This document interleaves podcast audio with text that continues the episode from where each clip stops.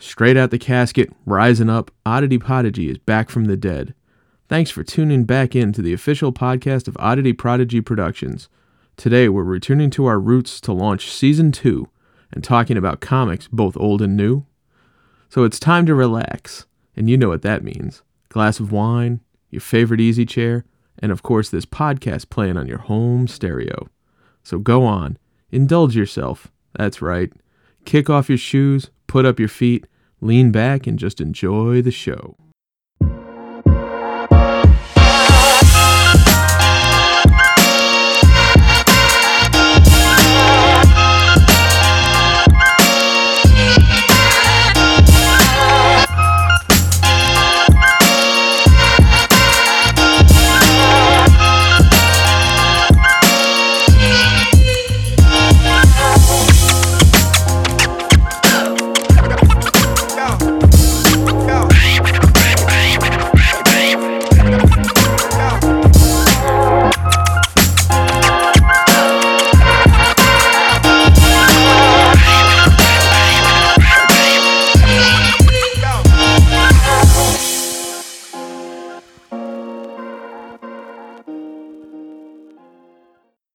Hi, and welcome back. This is the Oddity Prodigy podcast, Oddity Prodigy.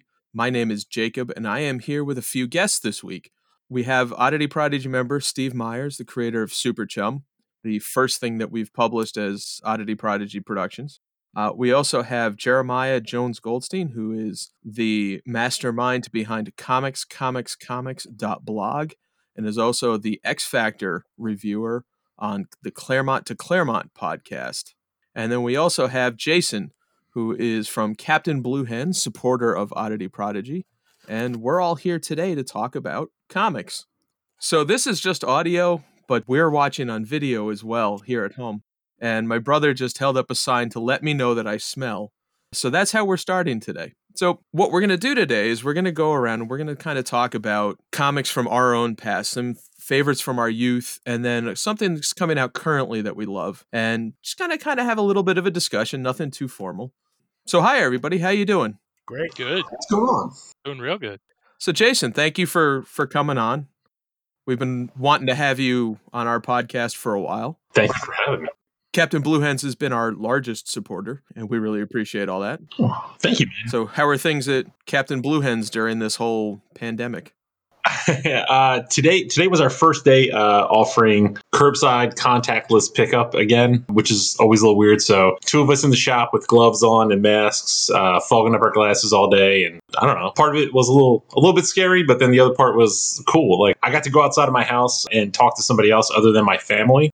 Uh, which was really nice. And then uh, we get to see our customers a bit. So a lot of fun. A lot of fun. A lot still on the shelves from March 25th. So anybody that wants some new comics that maybe are kind of a month and a half old, but new to you, stop by the store. Look, time stopped a month and a half ago, so a month and a half old might as well be yesterday.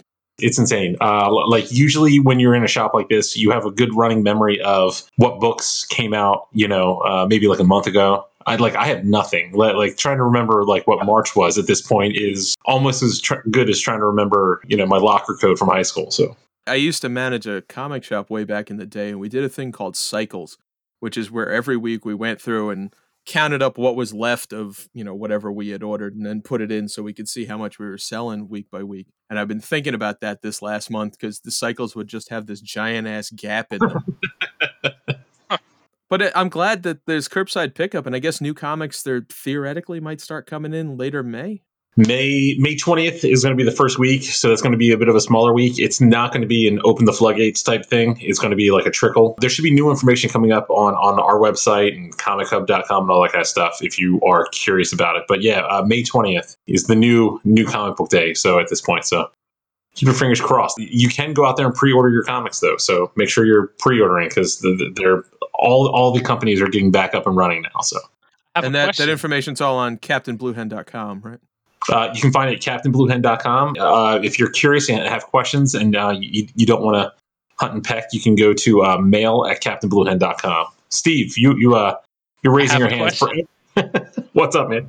so I saw something I think on Twitter or Facebook today is like digital only. Was it an Aquaman comic? Is it- so Sorry. So No, is no, that a new issue or an old issue? Is is that the one with one of the Sea Devils or something? Is in it? Oh, Tempest. It's, it's Aquaman and Tempest. It's Aquaman and Tempest.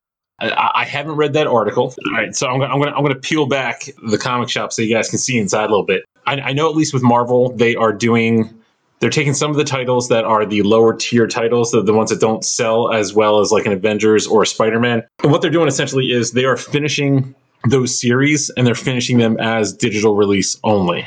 Yeah, I heard about that. Star is one of them. Matthew Rosenberg's Hawkeye Freefall, which like is killing me. because- That was the one I heard about. Ah, it's killing me, and and uh, trust me, it's killing him too. He used to work for, for uh, Forbidden Planet up in New York, and as soon as this all happened, he went. He took to Twitter and said, "Hey, trust me, like that. This this hurts me too. That it, that this can't go out single issues to to comic book shops. But with everything that's happening, it's it's a fluid and changing situation at all times. So Yeah. you, you will still be able to get the content. It's out there. If you want to wait for trade, you can always wait for trade as well. But the Aquaman thing, That's usually my thing. Is waiting yeah. I, I'm I, I I don't want to be the wait for trade guy, but Yeah. I, I might start. And you guys will find out why later. But uh, but yeah, man, the the Aquaman thing and a lot of these things. Like I said, it's a very fluid uh, uh, time for, for all this stuff. Publishers are still feeling things out. yeah. And we, we just got news today uh, that Tom Taylor, who's uh, I, I I like a lot of what he writes, is doing his first creator own thing with Boom. So Really? um, that was news today. It's, it's a book called The Secret Seven. So sign up for that book now. Uh, I'm, I'm I'm gonna I'm gonna toot uh, uh, Boom's horn for for a little while here in in the future. I think they've done right by retailers over this whole thing. So Oh. yeah, man. That's nice to hear because I, I love the books that Boom has been putting out lately. I think I think it all comes from like their leadership, which is Ross Richie, and then they uh, th- there's a guy working with them now, uh, Filip Sablik, who is uh, he's been in the industry for a while, but like those two guys are you you want to be in a room with those two guys. Uh, they they kind of know what they're doing, and uh, they, can market the right way, and, and they're getting a lot of cool stuff right now, and, and making really cool properties out of it. So big fan, big fan. Yeah, and just like stuff like Ghosted in LA and that's the one that, that jumps out or Once in Future, that's Boom too, right? Once in Future is so yeah. Uh, that's Boom. That is Grant Morrison and no Kieron Gillen. I'm sorry, Kieron, Gillen, yeah. Dan Mora. Yep. Dan Mora kind of started on a book from Boom, I believe, called Hexed. And if you ever get a chance to read it, that was in my pile here as as a newer book. Uh, but I, there's a series called Hexed, and I think the, the story is called The Harlot and the Thief. If you ever get a chance to read it, it's really, really cool. And that's where Dan kind of cut his teeth uh, on that book. But now he's worked with Grant Morrison, Kieron Gillen. He's doing a ton. He's doing something I think for the Joker 80 page giant that's coming out, the, the 80th anniversary Oh yeah, that uh, one. book that's coming out real soon. Wait, a comic focusing just on the Joker? That's innovative. I think it's uh, the sorry, Joker's 80th. sorry. Trying to be positive about things. the Joker's 80th birthday, I think, just passed from from his first appearance, which was April 24th, I think, something like that. April 24th, uh, and it's his. What's that? Which Joker is that? I heard there's three of them. Probably one of three that was supposed to come out in June, but I don't. I don't. I, there's no June solicitation for it right now, so Yeah. we'll see. We'll see. But yeah, I, I feel like I'm hogging time here. No, No, no. no, no. we, we don't have time limits. But uh, so, Jer, how's comics, comics, comics. Blog. You just had an uh, article on Gru. Yeah, I just put up something on the Marvel Age covers that I had found and got together in one spot and realized, hey, these are all Christmas covers. And so, yeah, I decided to write about that. No, the blog's good. I need to write more, but it's good. Yeah, I guess we all need to write more for our blog. Certainly, the Oddity Prodigy blog is a little bit slow these days. I Yeah. tell you But- what, I, I can't wait till New England Comics opens because I'm gonna fucking spend some money when when I can finally buy comics again. I need bags, I need boards, I need a box, and some comics. You know, Captain Blue Hen ships. hmm Oh no, I didn't know that. I don't know if we ship boards and bags because then you get into like freight prices. I think, but uh, Yeah, right. comics, comics we ship. Good to know. Good to know. And how's the uh, Claremont to Claremont podcast? The second episode just came out, right? Second episode was just released, so we're getting ready to put together number three. Ace Comics, Chris Sheehan did a great job with it. Yeah, it's a lot of fun. It's a fun podcast. There's a lot of great hosts on it. It's definitely worth checking out. So I, I get picked on a little bit for the the sister podcast for Oddity Prodigy, which is the scary stuff. You get picked on? Well, because it's between two to four hours each episode that we put out monthly. Yeah. So I like that your podcast comes out and it's 12 hours because that makes me feel a lot better. Well, that's true, but there's segments that you can listen to and skip around, and because we're each talking about a different book, Oh, yeah. so it, it's not a group of guys talking for twelve hours straight. It's Oh, two no, I understand that. for a while, but yes, it is long. But it's still a 12 hour podcast. And that makes me feel better about myself. It's a fun time though. How many people are on that podcast? Oh, Six. geez, I'd have to count. I think it's Chris does it works with each person, so it's segments of two people, and there's ten or eleven of us, maybe. Okay. So, what does the podcast cover? Tell us a little bit about it. So the idea that Chris had was he always wanted to talk about the era of X-Men that he got into, which is just after Volume 2 launched and Chris Claremont, you know, left the book, John Byrne had left and it's that 90s era. So the way it works is each host takes a different book to talk about. So I've got X Factor, another guy has X Men, somebody's got Excalibur, that kind of thing. And we just we're going through it month by month. We started with October of 91, we just did November of 91, and it's to relive that era of X-Men. Huh it's really fun. Like, I, I've liked what I've listened to. And, and you're reviewing my favorite era of X Factor. Well, one, two er, favorite eras, I guess. But because for the longest time, It's a book I've never read, so that's for me it's fun. It's all new for me. the Peter David era was the only Marvel comic I bought for a long time. Like I grew up reading Marvel and stopped after a while and didn't really get back into it, but I always stuck with X Factor in, in large part because of that run with, you know, Madrox and Strong Guy and all those those fun kind of secondary characters. Yeah, it's it's neat experiencing this era through a book I've never read. I mean, I know some I know the characters, but I never read this series. And then to listen to the other guys talk about books that I haven't read but know about and that kind of thing. It's just it's a real hoot.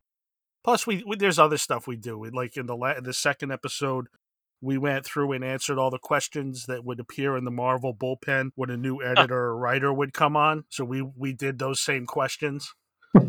so that was pretty cool. That's fun. Yeah.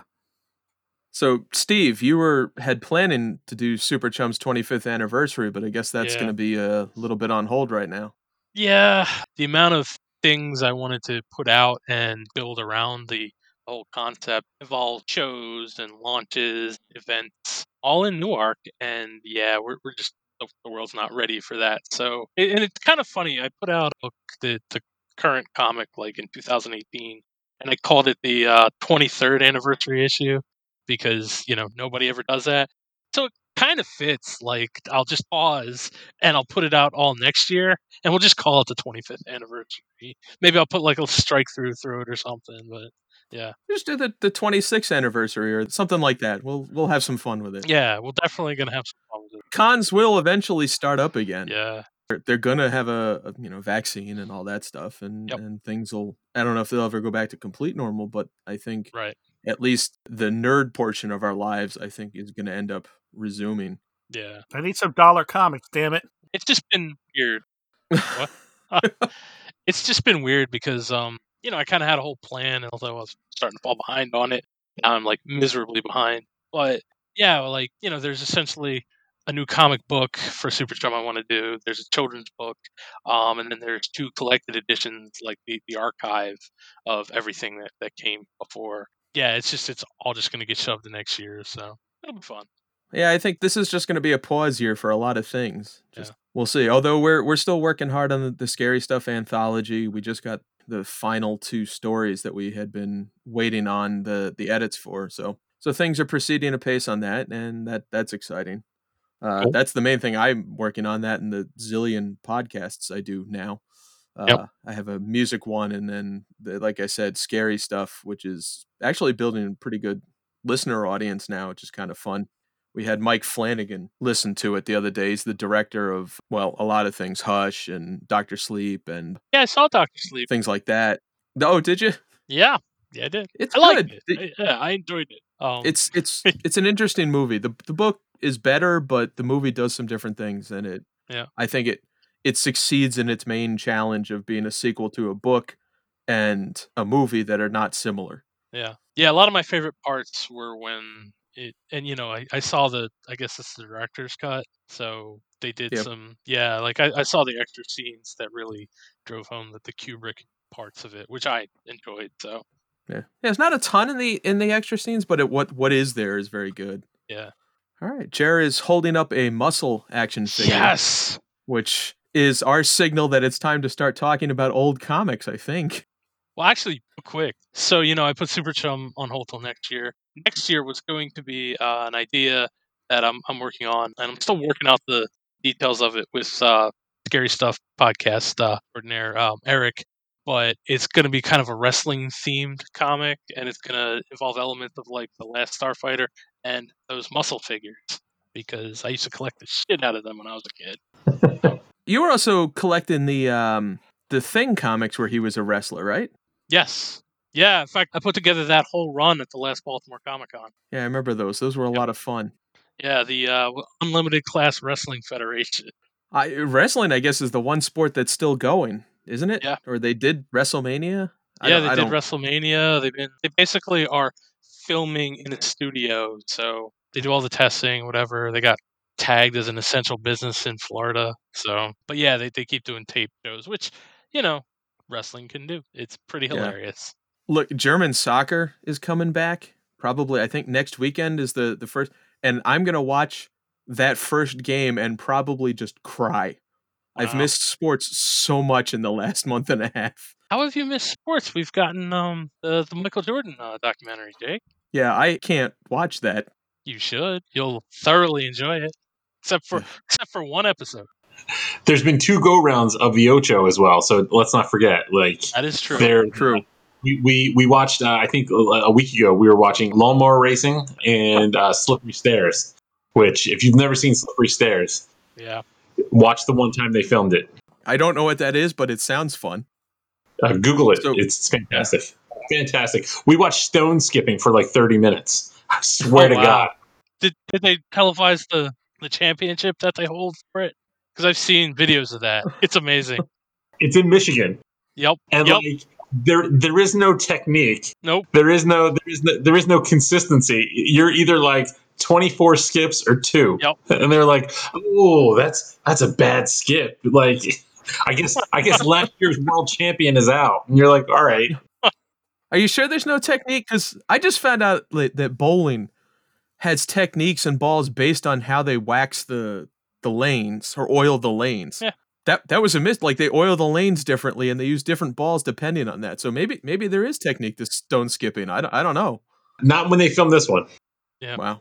All right. Well, yeah, but so you understand when I talk about German soccer coming back, it's going to be like going to church. I can't Oh, wait. Weston Because you're not watching Korean baseball. I know. The stands are It's not- filled.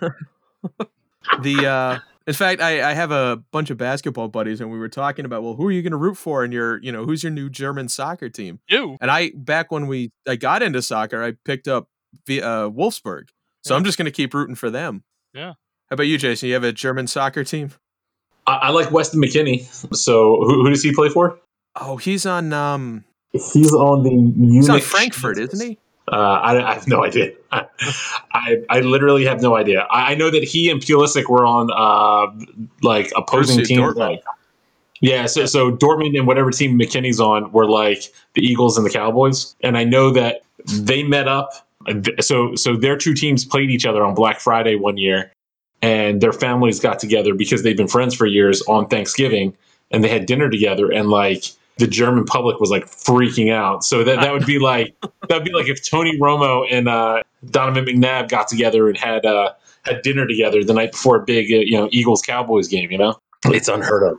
And shared a turducken. they did what? And they got together and shared a turducken. yes, that's funny i look i'm on the side of the german public in this case you, you shouldn't be eating with your opponent the night before Oh man. your enemy. Michael Yeah. jordan would never do that and he's getting a 10 part documentary series That's right. I'm, I swear you will love it except for the last episode. I'll watch it. It just gives me PTSD from growing up as a Knicks that- fan. That one episode is about what they did to the Knicks. Every other episode is not. I don't need to watch an episode. I can close my eyes and see what they did to the Knicks. Yep, It never it's never that far from my brain. I know. Uh, You know, and now, you know, I'm a diehard Sixers fan now, but that's my dark past that Michael Jordan ruined. Actually, Funny they- Marbury and uh, Isiah Thomas mostly Yeah. it, but you know. They keep showing like clips from you know like Jordan in the, in this era, and there'll be games against the Sixers. I'm like, yeah, I remember watching that game on TV. Like, I know exactly what that play is. like, oh god, Oh man. All right, well, should we talk about some comics? Some old comics, I guess. Absolutely. So, uh, Jerry, you haven't talked in a while. You want to start? What do you, what have you got for us from your childhood or your youth? Well, the old comic I want to talk about is DC Comics Presents choice. the Superman Team Up book, Volume One. I love Super DC Comics Presents. The reason I wanted to talk about that one is because a few years ago, coming back from Niagara Falls, we stopped at a comic shop and I bought a copy of issue number 53, Superman and the House of Mystery. And it was the first old comic I had bought in a real long time. I haven't been buying back issues. It was almost all new DC stuff with some Marvel mixed in. And looking at this old comic and reading the story, it was, it was an excellent story it just made me want to read old comics again. So I started going to shops and pulling out 70s and 80s stuff. And in the past couple years, I've added thousands of old comics to my collection because of this one DC Comics Presents that I bought. Which one was it? So that's, That's- why I wanted. That's why I brought that series up. Who was in that issue? It's the House of Mystery. Ooh. So it, Growing up, I had issues of DC Comics Presents, Oh, but yeah, it wasn't, yeah. it wasn't something we bought consistently that I remember. no, I think it was something we got into as back issues even then. Right. We we had some issues of it, and over the since I bought that issue, I've been working on putting together a run, and I'm almost done with it. I've just got a couple of the key books left, and one of those is number 28 with the Green Lantern and the Teen Titans preview Which I have. Yeah, how do you not have that book yet? because it's expensive. Like, I mean, it's always been expensive. Well, not always. When Jake got a copy of it when we were kids, I think he paid like 15 bucks for it. Yeah, that's what I paid for it. So technically, your missing issue you have a copy of in your house right now. Yeah, I can go get it. It's just right over there. Huh. Blue Hens is a copy that I thought about buying. It's in the in the display case. It's got a nice price on it, but I haven't pulled the trigger yet. All right. I did get the He-Man issue. That was a that was a good pickup. I've got a couple of the other ones, so I'm almost done. But I only need, I think, number five is an Aquaman issue, the Green Lantern, and one other. This is maybe way off base, but wasn't the man, the DC story, the man who has everything, the Alan Moore Superman story? Wasn't that in DC Comics Presents? No, it's a Superman annual. It's an annual. Okay. Mongul's first appearance is in DC Comics Presents, but Okay. that the story you're thinking of is not in that. That series had it. It was generally rotating creators, right? Yeah. Yeah, Curt Swan did a lot of the early stuff, but yeah, there were different creators on the books. Do you know like how long it ran? It ran, I think the last issue was in 89, issue 89, or hold on one sec. 97, September 1986, Superman in the Phantom Zone. Oh yeah.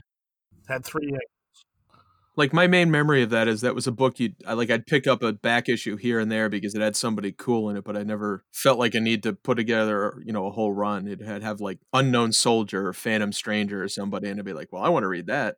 Superboy Prime's first appearance is in it. The last appearance of Supergirl before the crisis was uh, DC Comics Presents. So there are some significant issues there. My favorite issue of it is uh, number seventy-one. But there's also the Sea Devils and uh, Atomic Knights. What'd you say, Steve? My favorite issue of it is uh, number seventy-one, Superman and Bizarro, because it introduced me to the Bizarro Justice League. Yellow Lantern. Bizarro is one of those villains I always have kind of mixed feelings about. Understandable. Like I always want to like him more than I actually end up liking Bizarro stories, which is going to come up again later in this podcast. It actually it will come up because the new comic I'm going to pick was written by Pete Tomasi, who did a fantastic bizarre story in Superman just before the Bendis stuff took over. All right, cool. So DC Comics presents. That's that's fun. Now I want to go read read old issues of DC Comics presents. Damn straight you do. So what uh what old comic do you have, Jason? All right, so uh, I'm going to preface this by saying uh, I just got unloaded like 95% of my collection. Like I had like 40 plus long boxes in my house. I just moved like a year ago, so uh, they were taking up an entire room. And in a year, I hadn't gone in and checked on my books. So I was like, it's time to part with some of these books. So I went through every single box before I, I took them to to a, a reputable comic book shop in the area you might know one. And uh, I kept like five, like I, I think I have like five long boxes left. So every book, when you were like, pick a book that means something to you, you know, like fr- from your childhood, every one of these books that I chose means something to me. So I, I grew up a huge X Men fan. The, the, first book I ever got was uh, Uncanny X Men number 233. People have heard that story like a hundred times, and I'm sure they're bored by it at this point. That's the Reavers, right? Uh, just after the Reavers, it's the Australia team going to Colorado yeah. to deal with the Brood. Okay. Yep. Oh yeah. Silvestri and uh, Claremont. You'll get there, Jer. No. You'll get there. Uh, when you do, when you do, the Brood used to scare me. That's right. So, so, uh, so I, I, I, started thinking, and I was going through all my all my books again, looking through them, and th- th- there was one book that stood out, and, and one story that stood out out of all of them that, that I needed to go and, and tell you about when I was in seventh or eighth grade, 91 ish, there was a kid in my class that needed loose leaf paper. I was willing to just give him the loose leaf paper, but even back then, I think he knew I was the comic book guy, uh, you know, of that group. So he was like, "I'll trade you this comic for for ten pieces of loose leaf paper," and and the comic was uh, New Warriors number one. Oh wow, uh, that's a good deal. Yeah, I would Dude. absolutely trade. Two, I would trade ten notebooks for that.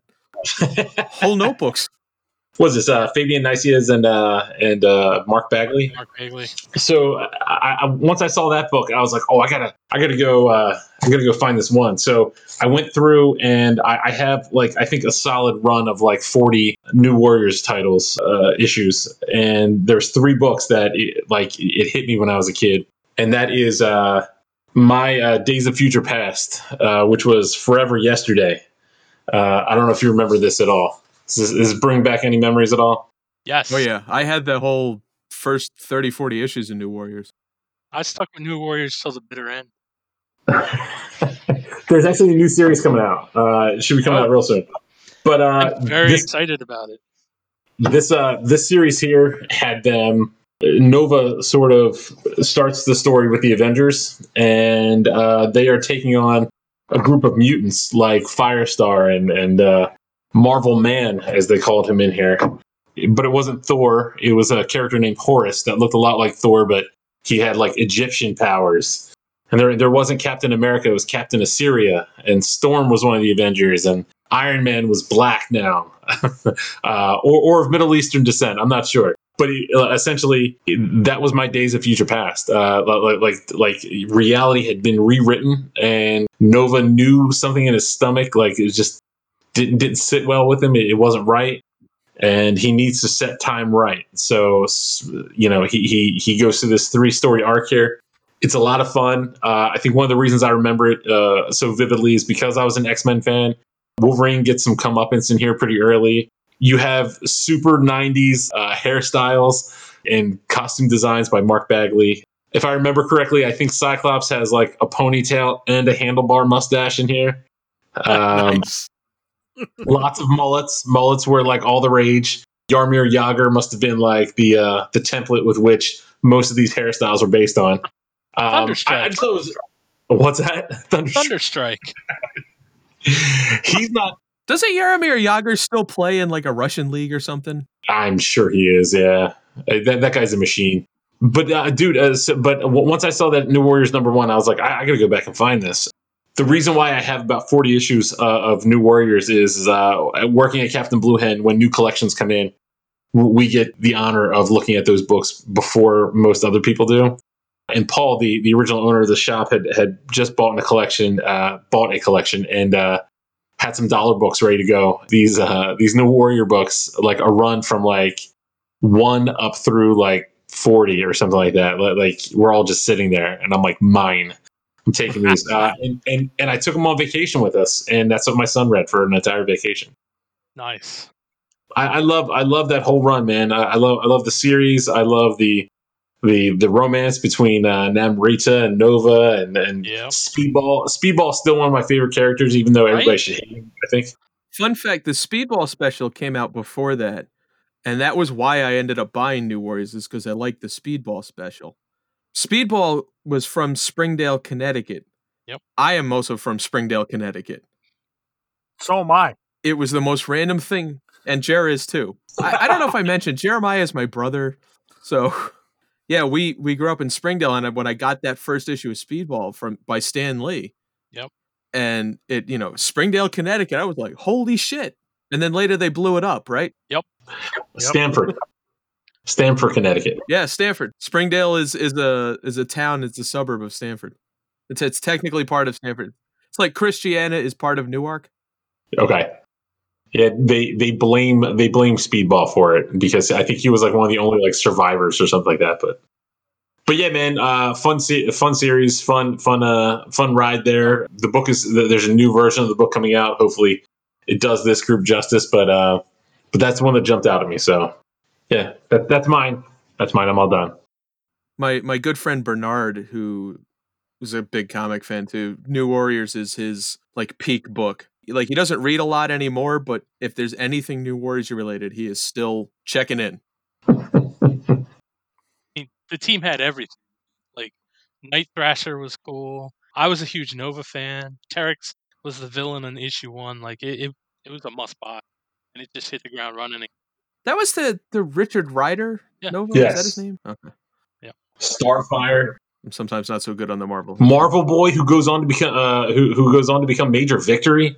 Ah, ah, what what's not to like, Was that also Mark Bagley's first book? Jer? That I have no idea. I think so. I know it was early in his because he he won the the original Marvel tryout, right? That was Mark Yeah. Bagley.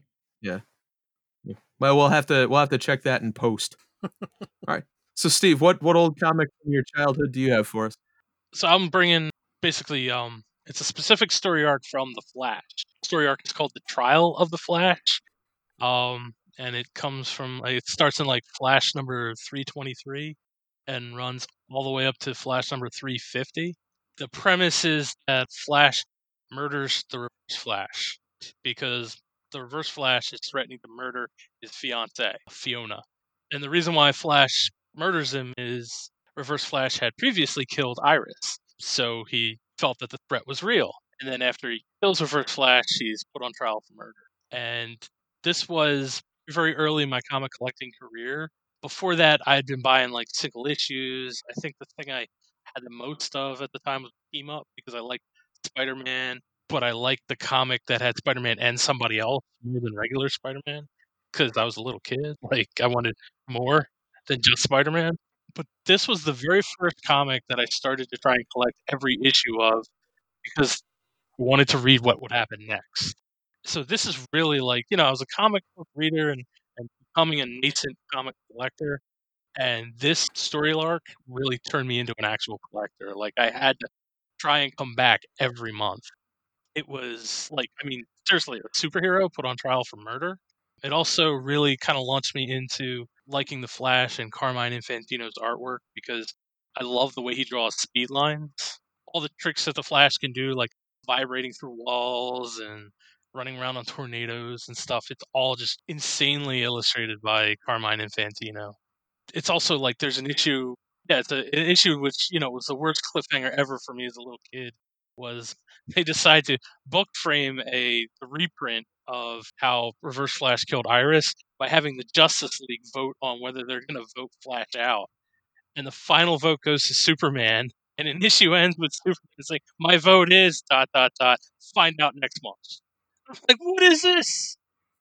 so yeah, this one, this one messed with me. He got a lawyer. The lawyer got killed. There's a Gorilla Grodd thing going on. Whole thing's being manipulated by the Pied Piper. I learned what the hell the Flash Museum was. I was like, how does the Flash have a museum? So many things about comics were introduced to me in this run. It ends with the Flash getting convicted and going to jail, and that leads into what happens to him in Crisis, which you know, Crisis. So yeah, This one really shaped me as a comic book reader, and yeah, right out of the gate, I was just hooked. It's funny in my head. Infantino is kind of the the definitive Flash artist. Yep. Even though I he, I don't think he drew anything after that. What do you mean? He left Flash after that. He wasn't on the, when it relaunched with yeah, West. yeah. Um, this was the end of Barry Allen as a Flash, and they, you know, they they killed him in Crisis. So when they rebooted the Flash as Wally West, yeah, Infantino was long gone. I mean, he basically drew classic runs of the Flash back from the Silver Age to here. So I'm always going to be a Wally guy. I I understand. Isn't the Trial of Flash a widely maligned run, actually, by some critics because it's drawn out and rather boring? That's the thing, right? Like Jer- people who Jer say just that, criticized you as a kid. right, right, right. But people people who say that also seem to have a lot of love for, say, Brian Michael Bendis writing what took Stan Lee one issue to take place in six issues. I'm like, yeah, okay, whatever. I liked it as a kid. Yeah. No, I, uh, I I get it. I just one of the things I've read about that run. I, I think what happens is they had a very specific date on when they wanted to end the book, so they did try and like pad it out with some filler. They were also telling like a you know because Flash is usually like one issue something happens, another issue something else happens. So here they they really did try to string together this massive epic. It's a courtroom drama. Yeah, I, I could see like Flash's costume ring is literally underneath a couch for like six issues. And it's like, dude, check under the couch. It's right there. The cat found it. The cat found it three months ago. But that being said, like we we weren't really like treated to ongoing arcs at that time. So True, true. So, you- so you're saying, Jared, that you think they should have written for the trade? No, not at all. It's Well- just one of the things I've heard about that storyline. That's all. if you I've never want to read the trade, Showcase has the whole story in one volume. Yeah. So it's pretty cool. Because, like I said, I tried to collect it as a kid. I wasn't able to get all the issues. So the showcase volume filled in some of those blanks I had, and it was kind of pretty satisfying. It's like, oh, that's why Big Sir showed up. Because Big Sir's pretty ridiculous. Eh, Steve, is one of the covers. Eh, it's it's the Flash. It's a blue cover. Flash standing in the middle, and I think it's this Justice League issue that you're talking about. I, I just remember. I so I had this as a kid, and I remember that like you guys can see this. I want to show you for for the people at home. There was six. There were six hands on the page, each of them making a, either a thumbs up or a thumbs down. Yes. Now, to not, to not be repetitious, was it Carmine Infantino that did the cover too? Yes. I think he Okay. did almost all the covers back then. you have somebody like this, right? You have somebody like this. Somebody's going. Uh, I'm sorry. So thumbs up or thumbs down. Then you also have somebody who's like this, and it's like like a hyper like extended thumb up. And then there's one. There's one that's this. I don't. I don't know how to huh, cast Right, that boat right, right Like there. a, like a fist with a tucked in thumb? Yep. It's almost like somebody said, "Here's a kernel of corn. Put it in your hand and close your hand as tightly as possible, and Yep. don't let me open it." Even as a kid, I was like, "I call bullshit on your on your thumbs up, thumbs down." Clearly, you just you just didn't want to draw another thumbs up, but but dude, I, I had that issue too, and that always sticks out in my head. The, the, the whole back and forth, and who voted for him, and who didn't vote for him, and Right. And it was kind of cool the way they, they played it out is like they all explained their votes and why. And we all live in a world where we know Oliver Queen's kind of a dick. This was my introduction to Oliver Queen being an asshole. You kind of guess how he voted.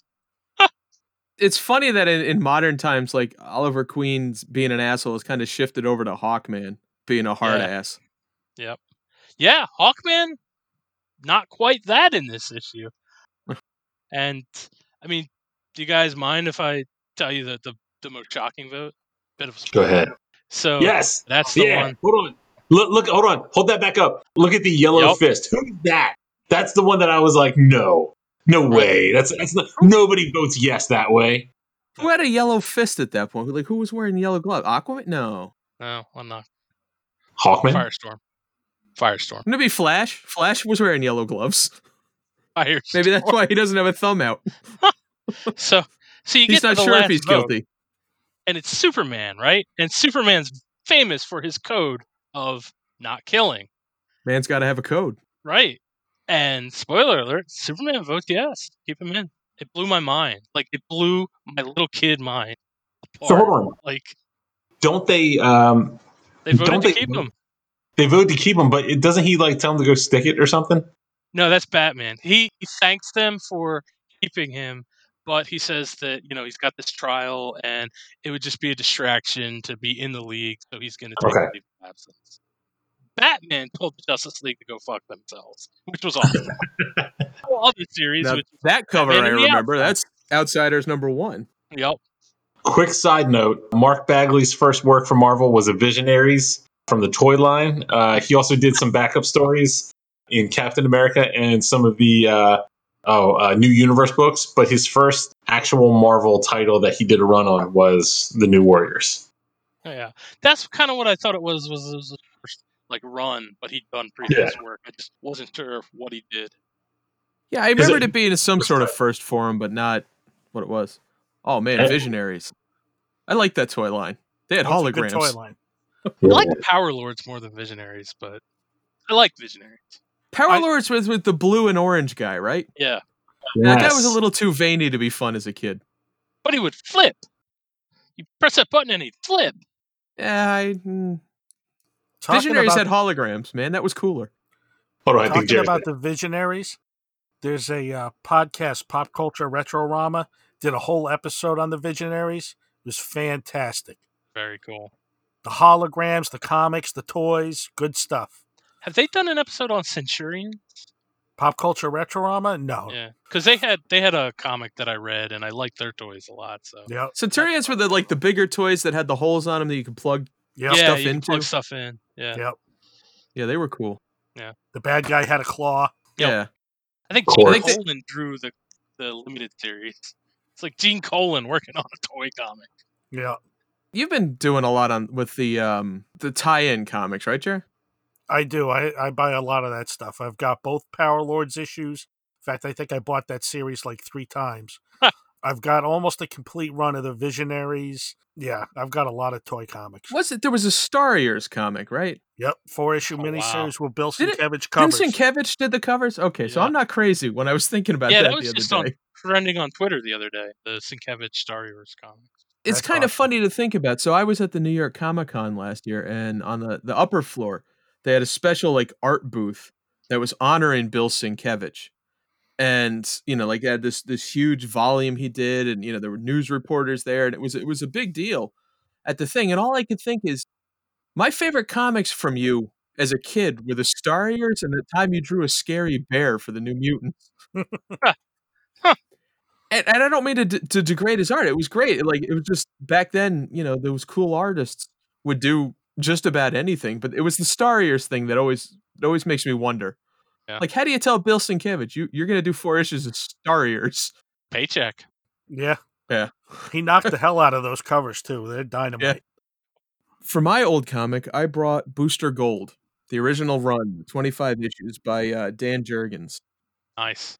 I have always been a Booster Gold fan. Like I, I remember the first issue of this I got was off a newsstand in Colorado, at- right outside or right inside Rocky Mountain National Park. I remember picking it up, and it was the one that it was, they're fighting a robot or something on the cover. I forget. I think it's like issue seventeen. And I loved his costume with the, the, you know, the mask going up but not covering his his cool hair, and the cool goggles and the the color scheme, the blue and yellow color scheme. Yeah. And like I read that issue and became essentially I've become a lifelong Booster Gold fan. I've bought pretty much everything he's been in since, but that original Jurgens series remains one of the touchstone comics for me, and it was one of the things Miniseries? I didn't say miniseries. You just said mini. Jurgens series. Okay. It wasn't a miniseries. We had 25 issues, Yeah. which is about average for every time they try to bring him back. Yep. Goes about 25 issues. I get all of them, and apparently it's only me and like 15 other people, and he goes away again. It was one of those, it started, you know, as an introducing a new character, and it ends during the Millennium crossover. Uh, the last issue where one of the main characters turns out to be, uh, you know, bad person. But it's also, I think it's what introduces a fair amount of what ends up in the Giffen Justice League run, which was another one of my favorites as a kid. And it kind of rolls into that when he joins them in issue three and it becomes Blue Beetle and Booster Gold. And it was just, it was a fun comic as a kid. It was a different concept as a superhero because he wasn't good at his job. He wasn't noble. You know, I didn't, love Superman as a kid. I always found him a little bit boring because he had such a strict code. There wasn't a lot of moral wavering back and forth. And I liked a little bit of that in my comics. Like I liked a little bit of internal conflict and Booster Gold in a in a pretty, you know, simple way for a kid really provided that that instinct between personal benefit versus nobility and being a hero. So many of DC heroes were just, you know, straight heroes. You know, I love comics like Legion at the time and Teen Titans. And then Teen Titans did some of that, but mostly it was like their nobility or their agenda was never in question. They were heroes and heroes did what heroes do. And Booster Gold to me was the closest to some kind of moral quandary as a kid and that I always appreciated that about it. Eh, he also fought, you know, crazy not crazy quilt, the other one, the color Rainbow Raider. Rainbow Raider. The Rainbow Raider. You know, and Goofy second. And I think I also one of my first superhero comics was the All Star Squadron, and I think because of that, I've always been attracted to the like the the more B side characters. Between All Star Squadron and reading Who's Who cover to cover sixteen times as a kid, you know, yeah, the Justice League is great, but who's doing anything with the Global Guardians? And uh, I guess what I'm saying is, as a kid, I was a hipster. Well, plus And- Skeets, right? Isn't that his robot buddy? Skeets. Yep, the robot Skeets. Yeah. I don't Yeah, think and- liking Booster Gold as a kid makes you a hipster. I just getting out of the way before I get accused of being a hipster a- for some other reason. It was a slick looking comic with a pretty hot artist time, and it was like pushing up. There was that. There was Booster Gold, Blue Devil, and Blue Beetle. Were all trying to push this whole fresh blood, new number one thing in DC. So Yeah, and I liked back when they they took chances on new characters, and they Yeah. they do now too. But it's the new characters Different. they take chances on now are in a new ongoing that ends up being a six issue limited series. Yeah. Uh, I, didn't it also have like a really cool like ad?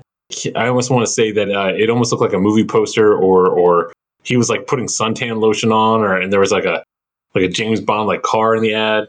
Am I making this all up in my head? yeah, no, that was his shtick. Was Booster Gold was a superhero who marketed himself, which is the moral quandary. Was was he motivated by fame, popularity, and money, or actually because from the future he wasn't a hero? He was a janitor, right? Yeah, he was a janitor. He was a former football star who was disgraced for gambling. Became a janitor at a museum, stole a time, uh, uh, one of Rip Hunter's time bubbles, a Legion flight ring, and a suit that had a force field and shot blasts, and then went back in time to become a superhero.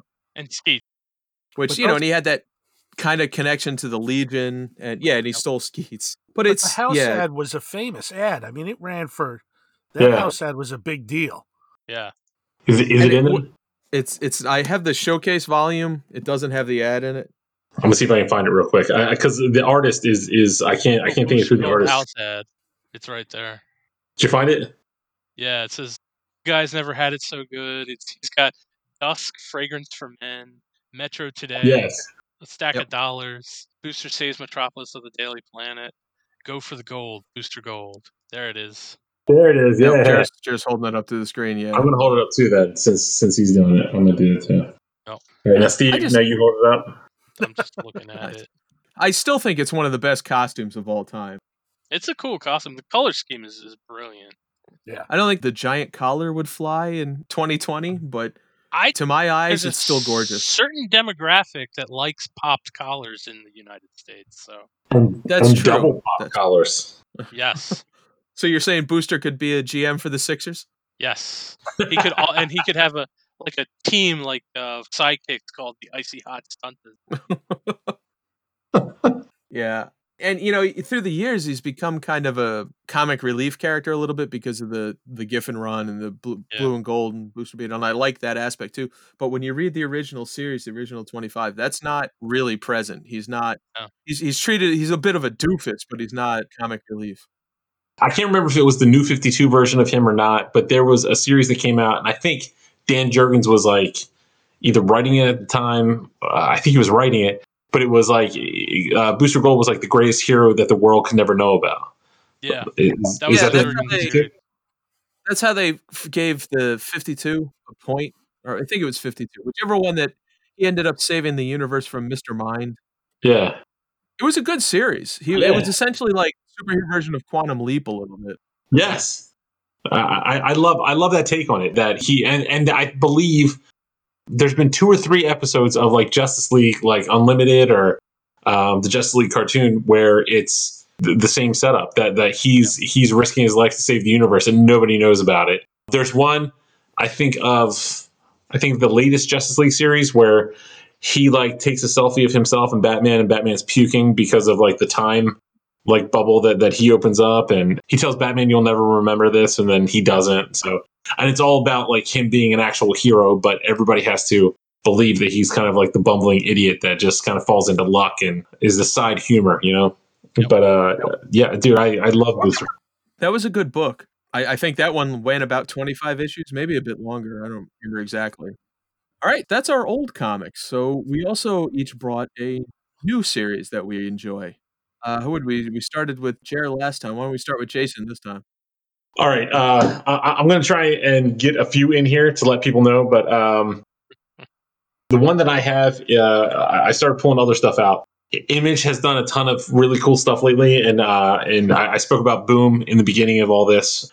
These independent companies uh, are, are really starting to put out really quality uh, entertainment and, and, and writing and everything. So I'm going to run through a couple of these here, but uh, I'm just going to give you their names if you want to go hunt them down. These are some of my favorites, and it was hard to pick. But The Strange Talent of Luther Strode, if you've never read that, Oh, I love that book. Tradd Moore and, and Justin Jordan. Tradd Moore's the artist. This is the book that kind of launched Trad Moore. This Justin is. Jordan also writes Revenant, right? He's like about the nicest human being I've ever met. Justin Jordan is amazing. He, he's really cool. Tag him in this uh, so, so we can hear that. But uh, Justin wrote, Justin um, has written a lot of cool stuff. Shadow Man. Yep. Yep. This one is called The Last Sons of America. This is by Boom. Uh, if you get a chance to read this, um, it's it's a cool story about uh, people can't um, get pregnant anymore, so they they end up adopting kids. Really cool book. Uh, let me see what else. Shirtless Bear Fighter. If you've never read it, it's hilarious. Just check it out.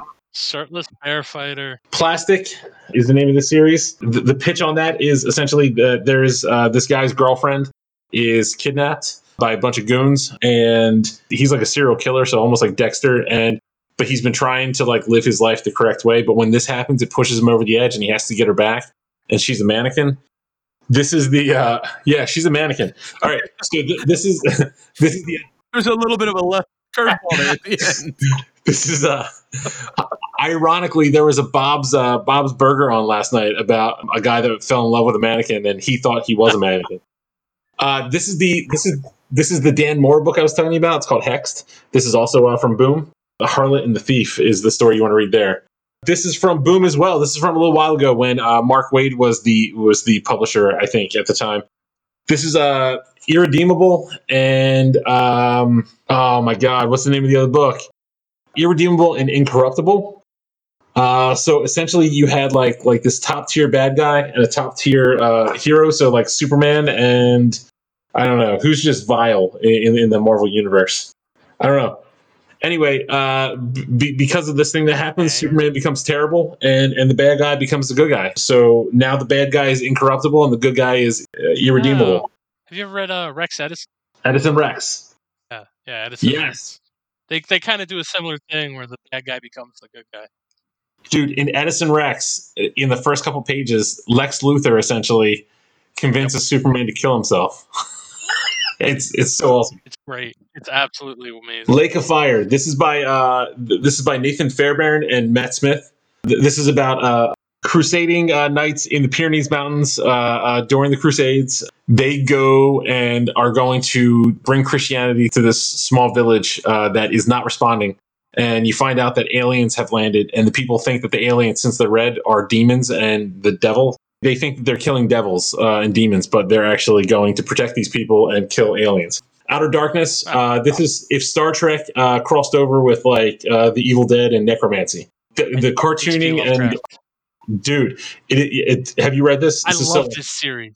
It's this series so is good. cool. The art in here Yes. is a lot like Steven Universe, but the, the story is so cool. Um, this is a So book I did not expect to like. All right, I'm getting there. I just spoke to this gentleman. If you go on the Captain Blue Hen uh, Facebook page, I won't say a lot about this. This is one of my favorite books. It's called The Realm.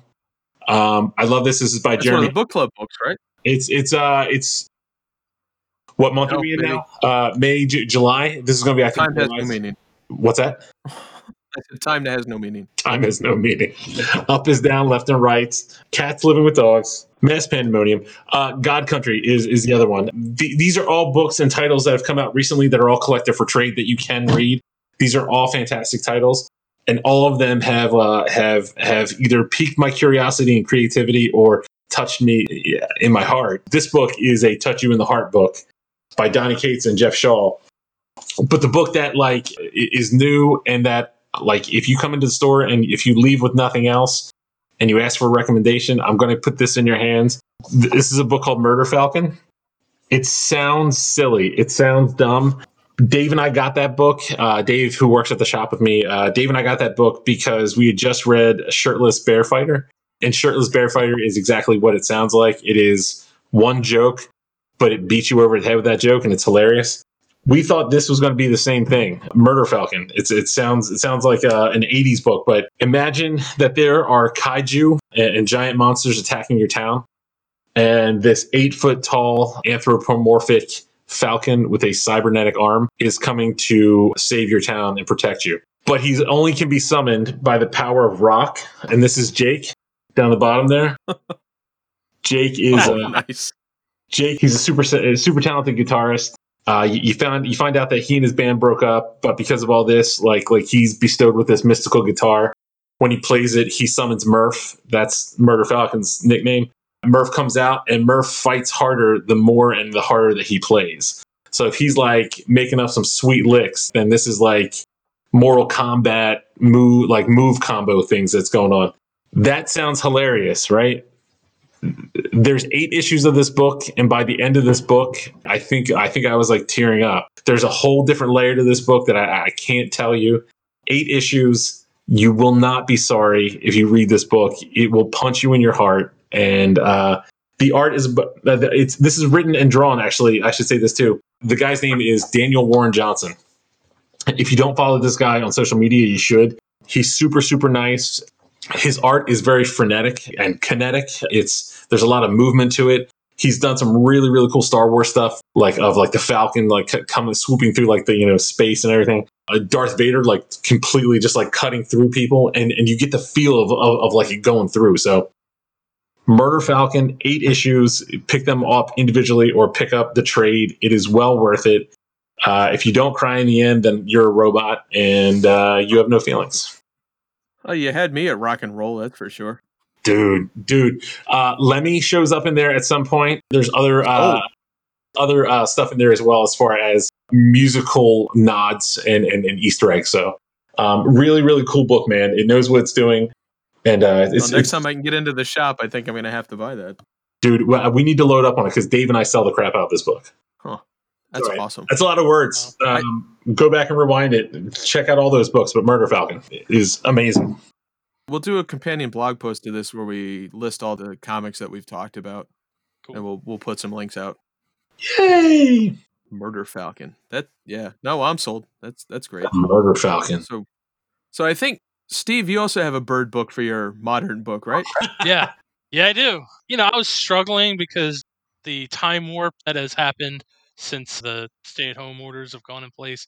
Like, I'm like, oh man, what am I reading right now?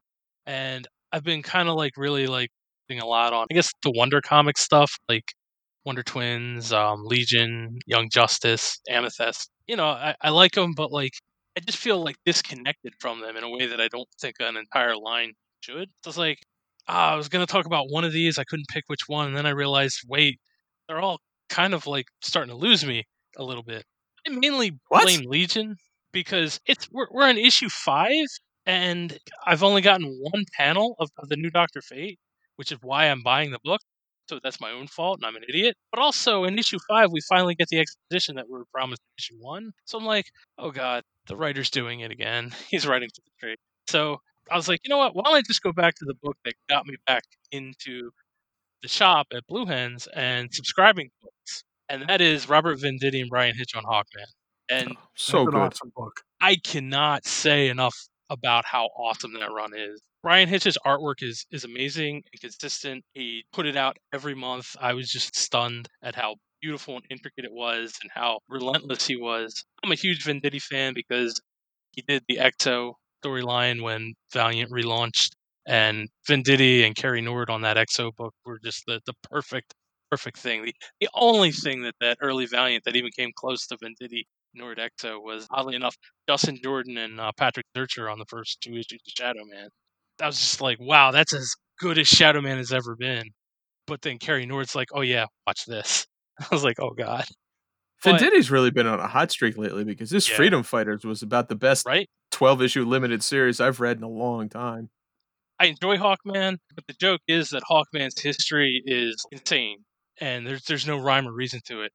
And he does something in this book that I thought was brilliant. Is he retcons his origin in a way where it streamlines everything and includes everything, and it's just like wow. It, he just does one little turn of concept that stitches everything together in a kind of quantum physics type of way, and just made me go, "This is brilliant."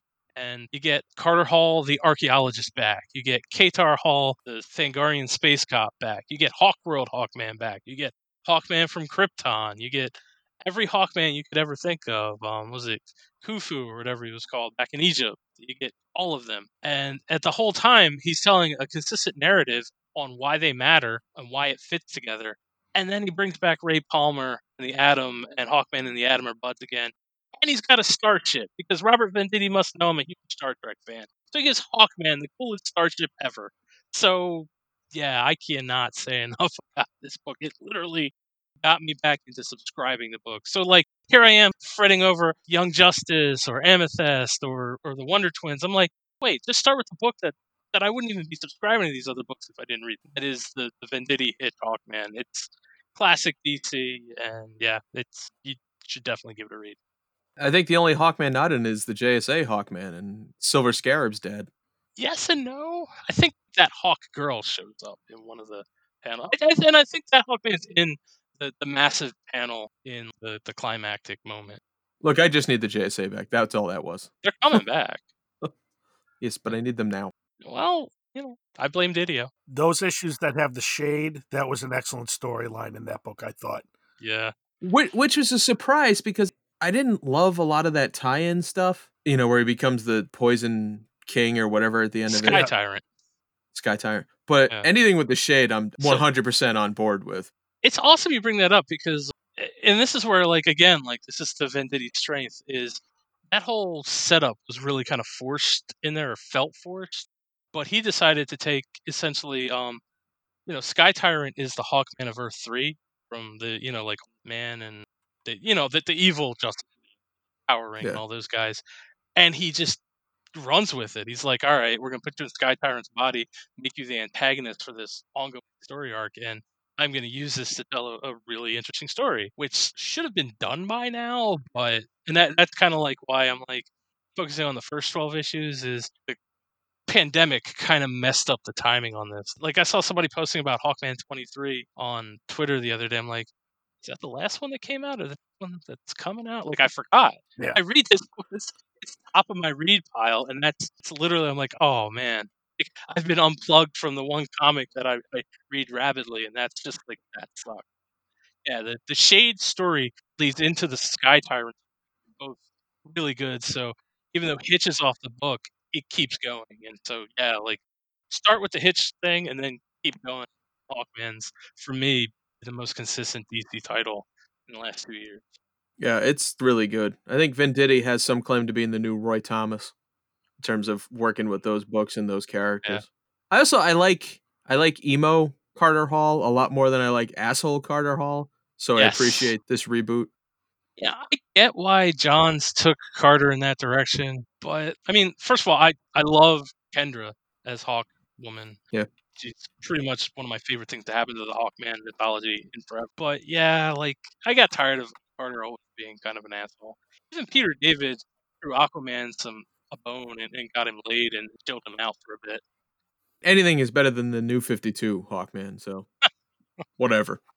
What what about the Zero Hour Hawkman, where it was all of the Hawkmen, but not really? What whatever. I still better. So so uh so Jared, what do you got for us? What are you what are you reading these days? Well, mostly old books, but the new book I'm bringing is Super Sons. specifically the Adventures of the Super Sons, which was the last 12 issue series that Tomasi wrote. You know the um, Warner Brothers books, the crossovers with the DC superheroes and the Warner Brothers characters, the Bugs Bunny and the Legion. Yeah. So Tomasi wrote the uh, Super Sons and Blue Falcon and Dynomutt, and that comic Yeah. was awesome. I don't care what anybody says about the Warner Brothers books. That was a good story. I've liked almost every one of those Warner Brother books tie-ins I've read. Most of the ones I've read, I've liked. Yeah. So I read that and I went back and I got some of the Super Sons series and liked it a lot. And then this Adventures of Super Sons came out. I assume it's to finish a storyline he had been working on before Bendis came in or whatever. But the story in this 12 issue thing is they get taken away by this alien kid who's impersonating Lex Luthor, and all the other aliens working with him are like DC villains and it's just a fun story. And, Peter Tomasi writes fun books that are easily enjoyed and relatable without a lot of pretense, a lot of baggage, or whatever you want to say. But the Super Sons books, I just like him. He writes with a lot of passion.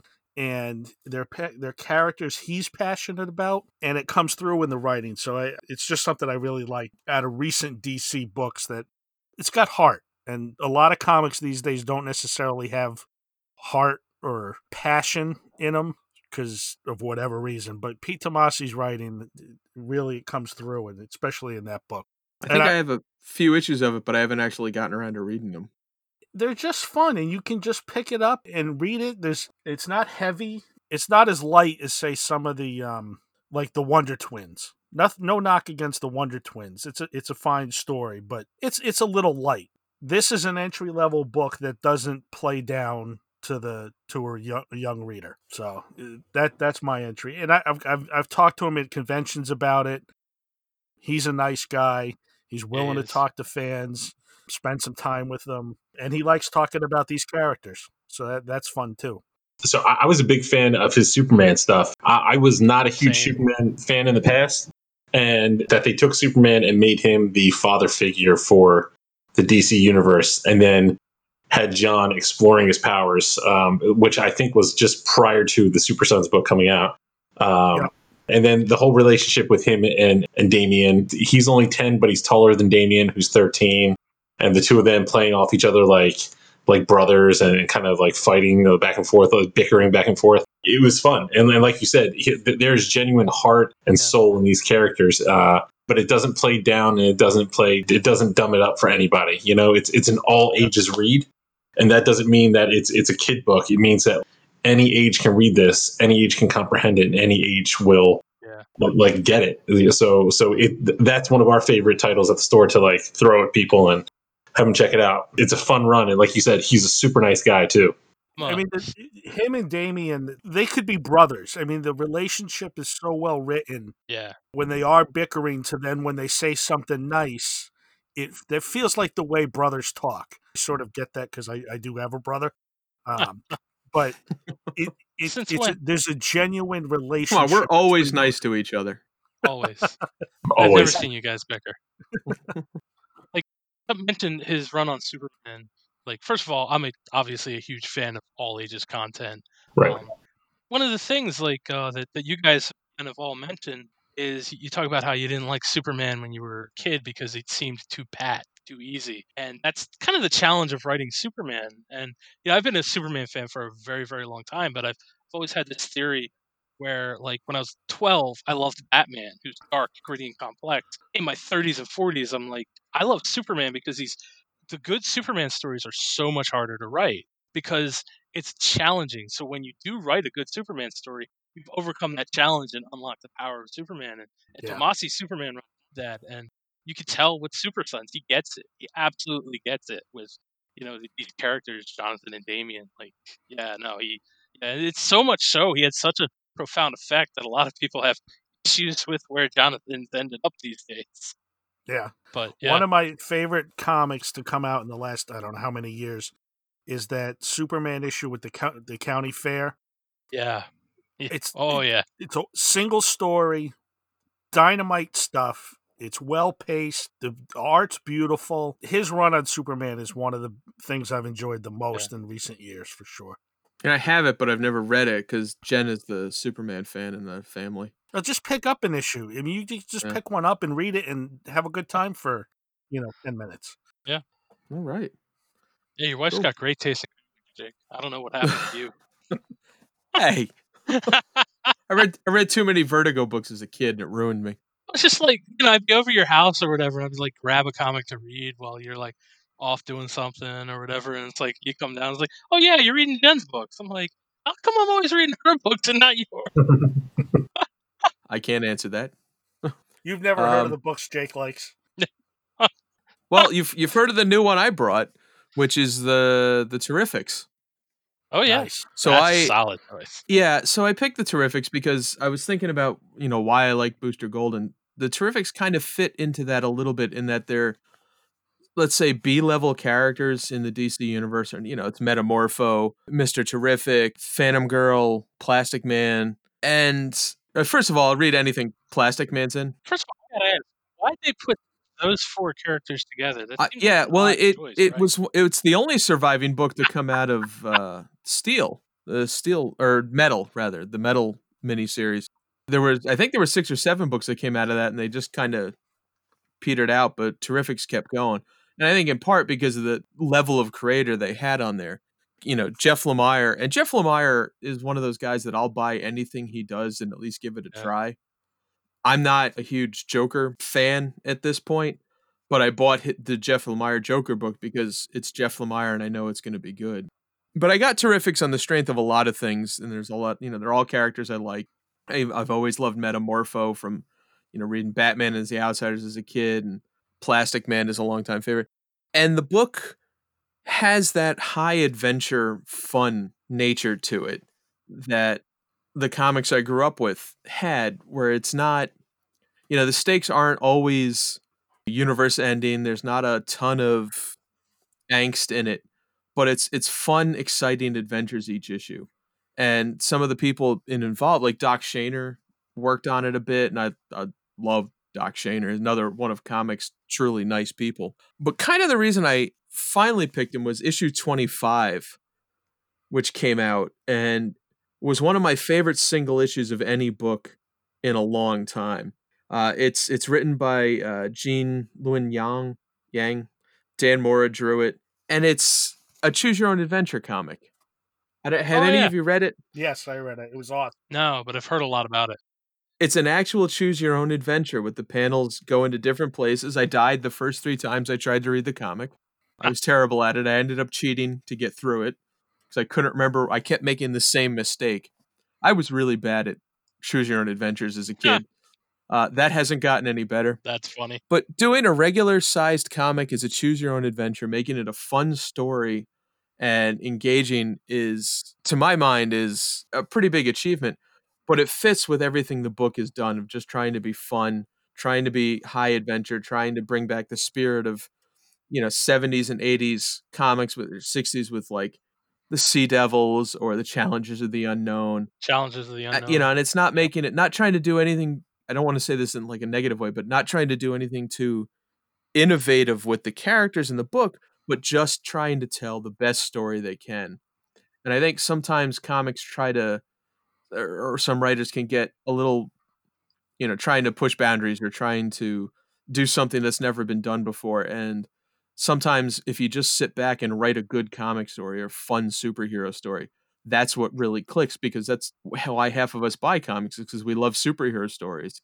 And this is just a fun, good superhero story with different characters, and they've really done some good stuff with it. I will admit I didn't love the Bizarro storyline in part because I just I feel like Bizarro is a great single issue character and he's a terrible six issue arc character. and then they did a six issue arc with him and it, it was all right. Like it wasn't bad. I wasn't like, oh, this book. But it, it wasn't my favorite thing. But I love almost everything else the book has done. Cool. It was a little forced, the Year of the Villain storyline. It was a little, it didn't fit with the rest of the series. Yeah, I would agree with that. Some year of the villain stuff felt that way. But I just, you know, Yeah. a lot of the tie-in stuff that they they have to do to sell books. I understand it and I understand how comics work these days, but I don't know. Sometimes I just want a single issue where they play baseball like they used to do in the X-Men, stuff like that. But I'm, you know, I'm old and cranky and whiny about stuff like that, so It's still a fun book, though. yeah, uh, I highly highly recommend it for for superhero stuff today. It's up there with like Hawkman and a lot of the other stuff DC is doing right now that I've really enjoyed. This has been such a pro DC podcast. Yeah, well, you know, I went. Uh, well, part of it is Jared said, yeah, when we talked about this concept, Jared was like, yeah, just don't pick any Vertigo books, would you? You know, or horror books Well, Vertigo books You know, and I've been loving, right like, now. like Basket Full of Heads and the whole Joe Hill line is, has all been good. And, you know, stuff like Something is Killing the Children was another one that I thought about, which is Wow. a terrific comic. Yes. Jason brought Outer Darkness. That's pretty dark. Super dark. Sorry. Hadn't heard Uh, of that one, Outer but Darkness. sounds It's amazing. Writ- written by uh, John Layman, who's the same guy behind uh, Chew. If you ever read Chew. Yeah. Yep. In fact, Uh, I read it. I read a couple issues of it. It's fun. in fact, they're crossing over with Chew right now. So I, they, they the, oh first, the first issue of the crossover between Outer Darkness and Chew happened right before this whole thing blew up and, and stores had to close. So the second issue is coming out. Uh, if you want to get pro Marvel, Captain Marvel, the, the actual Captain Marvel title, um, has been Yeah. fantastic since the, the last relaunch. There, there was The Life of Captain Marvel, which was a four issue miniseries, and then her series, which came out. The covers are by Amanda Conner, and usually I'm a huge Amanda Conner fan, but amazing. uh, Well, so I- I'm on the other side of it. I I think the interior Really? art is better than the covers, and and I wish that the the interior artist would do the covers. But the last arc was uh, I'm not going to tell you how, but she turns on the Avengers and she has to take them out one by one, and she does, and and it's pretty awesome. Does Batman help her do it because he has secret dossier on how to take out every Avenger? Well, can can can I, can I spoil it? Do you want me? You want me to tell you guys? Yeah, yeah, Sure. yeah. Go for it. So so uh, it's it's another one of those stories that just starts. They don't tell you how, but there is a character, a villain from his name is Vox Supreme, who was uh, an Inhumans bad guy. Well, yeah, yeah, and and he uh, he's a combination of characters, but he puts her in a suit that he controls, and she has to. And he says, "Bring me the heads, or kill all the Avengers, and bring me proof, or I'm going to start blowing up these bombs that are uh, set in Kree settlements. I'm just going to like kill a bunch of Kree." So she has to go and take out all the Avengers. The last one that she tries to take out is is Captain America, and Cap is just standing there, you know. And I think he tells her, "Okay, like so you're doing this for a reason." She said, "Yeah, yeah." And he goes, "All right, you're an Avenger. I trust you." And he puts his shield down. He goes, "Hit me." Like so, he comes up and knocks him out. But I was like, "Cool for Cap, man. Way, way to trust." Way to not like drag it out for a whole fight issue. Uh, but yeah, man, she she bests everybody. I'm not going to tell you like how she kills them or or whatever, how they come back to life. But it's awesome. It's not what you think. And the last, uh, and that story arc is uh, drawn by a guy named Lee Garbett. Yeah, I- I'm a huge fan of his. He was on he was on Loki. He, he's been he's been all over Marvel. His art reminds me of uh, Rafael Albuquerque. Really cool series, man. Um, th- there's great stuff coming out from Marvel too. I just Oh didn't. Oh, yeah, I've really enjoyed good. the X books right now. yeah, yeah. Uh, I love Uh, the in fact, X-Men. um, so I've been reading Cap Marvel pretty regularly, um, and I really liked the the first story arc. The oh, that the Asgardian war thing was kind of weird. It just seemed to happen in like the middle of a The story. War of the Realms. War of the Realms, yeah. Yeah. I, I enjoyed that. Doctor I bought it for the Art Adams bodies. covers and then really liked the comic. No, no, I mean the Cap Marvel issue where her and Doctor Oh. Strange switch bodies for like oh, Yeah, the story arc. That was weird. I was like, where's this coming from? Like, let's get back to like that planet she was on and Jessica Drew and all that, and then picked right back up and introduced Star and kept going. It's like, all right, we're back to normal. But um, yeah, I've been reading. u- um, that used to happen to me all the time when X Factor was the only Marvel book I was reading. Yep. Two out of every 12 issues for a year made no sense to me because I wasn't reading whatever crossover they were in. Yeah. Uncanny X Men, like I haven't been a regular X Men reader since the 1990s, and Hickman thing brought me back, and Uncanny I've stuck with, and it's been fun. It's just been absolute fun. I mean, Hickman being Hickman with X characters, and I'm like, yeah, I don't know where this is going, so I'm gonna keep reading. So that's been that's been cool. And Black Cat, I've been reading, and that the issue where she goes on a date with Batroc is actually very well written and clever. yes, it is. Yeah, yeah, I like that as well. very clever. But um, yeah, I mean, Marvel's putting out some stuff. For me, it's like, oh, I'll buy some of this or I'll buy some of that. And then they just don't come back after a couple of issues. And then you know, like other stuff catches my eye, but um, yeah, I think one of the things it's weird. Are there any Marvel books where the interior artist actually draws the cover? I'm sorry, say that again. Are there any Marvel books where the interior artist actually draws the cover? It's pretty rare. Francis uh, Leinil Yu with the X Men stuff. Give me a moment. Yeah, right. Well, uh, Hard to find that, that. but that's other than like creator owned books and you know some image stuff. It seems like that's pretty rare in general for the interior artist to be doing the covers. DC does it more often. Like, Yeah. The interior artist is drawing the covers of Legion, Wonder Twins, But- but- Amethyst, Marvel Young does a lot more with Hawkman, alternate covers and all those other things than DC Batman. does too. Superman, I, I fully disagree with that. I I think I think DC has a, a variant cover for every title that comes out. That's Yeah, where they no, do it. Is it's a variant cover Right, with everything. but it seems like Marvel has multiple variants for a lot of their books, where DC just has the two. In terms of dealer incentives and things like that too. Yeah, yeah, dealer incentives. The king of dealer incentives is Valiant. that's a good point. I mean, come on, a glass cover. Does every DC book really have an alternate cover? Pretty much, Yeah. Wow, pretty much. Yeah, that seems excessive. yeah. Things like that don't come out regularly, like Shazam, and maybe some of the other books don't necessarily, but Yeah. most do. Eaglesham draws a lot of the uh, Shazam covers. But yeah, and I think that's what it is. There's a variant. Like, it's weird. It's gotten to the point where I'm collecting Hawkman, and I don't really care which cover I get just because I want to read the story. Like, it's not like the variant doesn't affect my buying decision. Yeah, no, not for me either. Yeah, yeah. Cool. uh, All right, good. I don't know. Uh, I forgot what I was going to say. I'm so sorry. Yeah, I there's some fun stuff from Marvel, and there's yeah, there's a ton of independents out there I'm reading. I Like, I buy uh, the Conan books; those are fun. Yeah. They they feel like Conan stories. I still get Daredevil. I like Daredevil. The the current storyline with the Yep. owl and the Kingpin. It's been You've always liked Daredevil. Yeah, I know. Someday you guys are gonna have to explain to me how Conan became an Avenger I don't read those. because they look. I have a what if. but It's just silly. I haven't read any of them. I feel It's like I missed silly. it. Like to go back and collect it, I'd have to go back and buy all these back issues that are now hard to find. Yeah, hard pass. Yeah, I, I have enjoyed the Conan coming out though. At least one. The, I've been reading one of them. I don't remember which one. Savage Sword, I think. Yeah. Cosmic Ghost Rider, when he destroyed the Marvel Universe, was a fun six issue mini that I love. It's it's probably one of the best Punisher comics ever. This has been a lot of fun. I've really enjoyed talking comics with you guys. Yeah. Absolutely, man. It was a good time. Thank you, thank you for coming on, Jer, and thank you for coming on, Jason. Ah, thank you. Thank you for having me. We're gonna have to do this again. Maybe make it a regular thing because I like talking about comics. I do too. I'm up for it. You, you guys fill a lot of the holes that I have in comics, so this is fantastic. nice. Oh, plus I get the You fill all my holes, is, is what I said.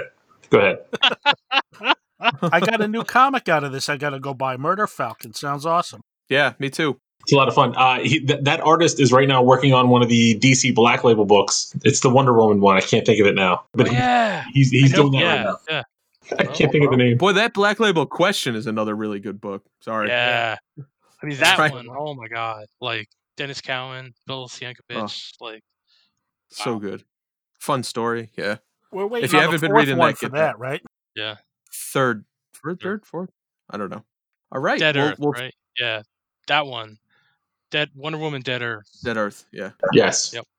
Well, thanks, guys. We'll we'll have this out soon. I really appreciate everybody coming in, and to all listeners, we're going to start doing podcasts hopefully a little bit more regularly than we've been. We took a break for obvious reasons, and we're just now figuring out how to do this remotely. Like for the instance, this recording, none of us are in the same house, so this is all remote, which is why it's going to sound a little bit different from the previous ones. But yeah, hopefully we'll start doing this probably every two weeks again, maybe a bit shorter than our last one, which I think was five hours about movies, which was a lot. Oh my God.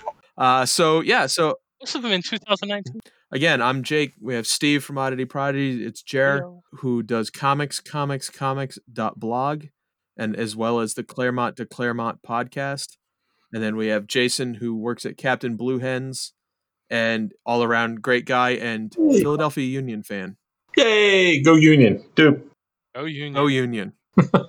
so as we as we say in the Union fandom, dupe. That's right. That's right, guys. right. Thanks. Keep it up. All right. Thanks, everybody.